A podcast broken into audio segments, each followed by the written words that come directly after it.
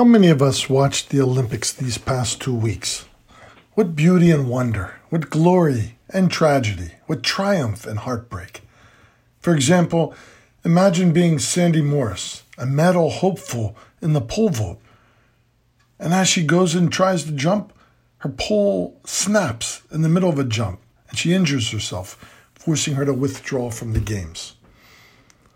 Of course, we all know about the trials of Simone Biles, the goat of gymnastics, getting the twisties at the worst possible time and needing to withdraw from numerous events. Her heartbreak, however, turned into triumph for some of her teammates who never thought they would win a gold because of Biles. Suni Lee wins a gold in the all round competition.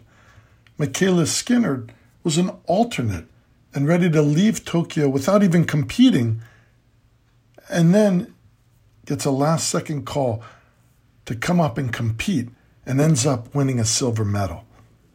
So many amazing, inspiring stories from the Olympics. Just imagine for a moment being the best in the entire world in a particular skill. Of course, to reach such a level takes unbelievable preparation, training, together with immense skill and good opportunities. How many athletes have been training from a young age, and we only see the ones who actually make the Olympics? How many others miss out literally by a split second or by less than an inch? Whenever I watch the Olympics, I always think about the potential fulfilled that each of these athletes have. Obviously, they're extremely talented, but we can't say that they are the most talented athletes in the world. They are extremely talented, but each of these Olympians took their talent and developed it, honed it, perfected it, so that they could reach their potential. They surely didn't do it alone, but with a team of coaches and colleagues who pushed them toward perfection throughout their lives. They were also surely given opportunities, which maybe other athletes of similar talent didn't necessarily have. And these Olympians seized the opportunities and used them to fulfill their athletic potential. All of this makes me wonder, though, about the potential that each one of us is given and how seriously and carefully do we strive to develop and fulfill our God given potential? For many of us, we may push ourselves to a degree, and with our children, we push them to a degree to fulfill a certain part of our intellectual potential, wanting our kids to do well in school, ourselves and wanting our children to find a profession in which we will use our intellect, use our charisma to the fullest. Some of us push our children in whatever other extracurricular passions they have, whether it's sports, arts, or any other area where we see obvious skill. How serious are we, though, in trying to understand our spiritual potential and striving to fulfill our God given possibilities. St. Paul uses the metaphor of physical training and compares it to spiritual training. He writes to his disciple Timothy While physical training is of some value, godliness is valuable in every way, holding promise for both the present life and the life to come. What is our godly potential? Each of us were created in the image and likeness of God. Reflect on this for a moment. Being created in the image and likeness of God is what distinguishes humans from the rest of the animal world. Every single person, no matter how smart or how limited they might be, every single person was created in the image of God. He's given us creativity, intellect, reason, passion, desire, and the freedom to use each of these how we choose. Now, the fathers of the church distinguished between being created in the image and being created in the likeness of God by highlighting that being created in the likeness of God referred to the divine potential we each possess. Each one of us, without exception, have the potential to be united with God and so filled with His Spirit that we can become Christ like. We have the potential to become saints, holy ones who are so enlightened and filled with God's grace that we become one with Him. This past week, we celebrated the transfiguration of our Lord Jesus when he climbed up Mount Tabor with three of his disciples, Peter, John, and James, and he spent a night in prayer with them. In the middle of the night, Jesus suddenly becomes illumined, brighter than the sun, and is radiating the uncreated light of God from his very being. This experience overwhelms the disciples, who fall down with their faces to the ground. They hear a voice from heaven say, This is my beloved Son, in whom I am well pleased. Listen to him. The disciples also see Jesus speaking with Elijah and Moses, two of the greatest figures of the Old Testament, who represent the law and the prophets. This Feast of the Transfiguration highlights the divine nature of Jesus Christ and how he is the fulfillment of the Jewish law and prophets. Jesus is God Himself who has become a human being. Now, instead of focusing on what this feast says about who Jesus is, I want us to listen to how the Apostle Peter reflected upon this experience in his second epistle.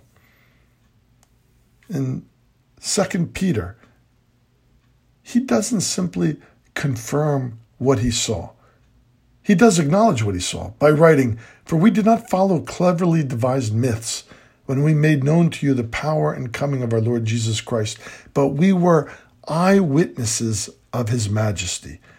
For when he received glory and honor from God the Father, and the voice was borne to him by the majestic glory, saying, This is my beloved Son, with whom I am well pleased. We heard this voice, born from heaven, for we were with him on the holy mountain. So Peter acknowledges that he saw this experience. But then St. Peter focuses on something else related to the divine potential that each one of us possess.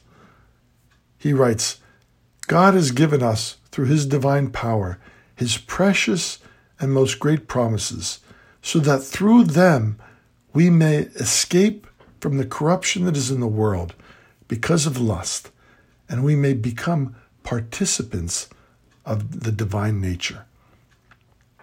The transfiguration revealed to Peter that we can escape the corruption of the world and become participants in the divine nature. Think about what this means. Take a moment to truly understand what God offers to each one of us.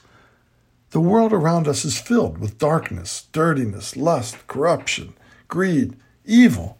We all know this, and we all are influenced and corrupted in some ways with the darkness of the world.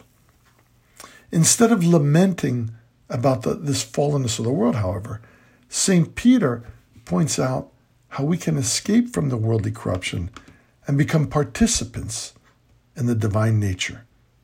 Here lies our potential. Our call in life is so much more and so much greater than simply focusing on some earthly, temporary, superficial pleasure or dream. Even if we could be an Olympian and become the greatest athlete in the world, or if we could use our brains and intellect and become a world renowned doctor or physicist or writer or whatever else we might dream about, as great as these accomplishments would be, what are they in comparison to partaking in God's nature and becoming one with our Creator. Our potential as human beings is lifted up from any earthly, limited, finite dream and boundary into an eternal, unending, and infinite journey in the divine love of God. We can participate in God's nature. Yet to fulfill this potential, we have to do something. Just as the Olympians couldn't simply rely on their athletic potential or their talent, but had to spend countless hours, days, and years training, learning, growing, and perfecting their skill. The Apostle Peter teaches us that to fulfill our divine potential, to reach our divine potential, we must nurture, he says, our faith with goodness, knowledge, self control, endurance, godliness, brotherly affection, and love. Divine grace is a gift that God gives us, helping us fulfill our potential. But we are co workers with the Almighty, and we must consciously and diligently cultivate the virtues that will increase our faith. By nourishing our faith, we will participate in God's nature. Goodness, knowledge, self control, endurance, godliness, brotherly affection, and love.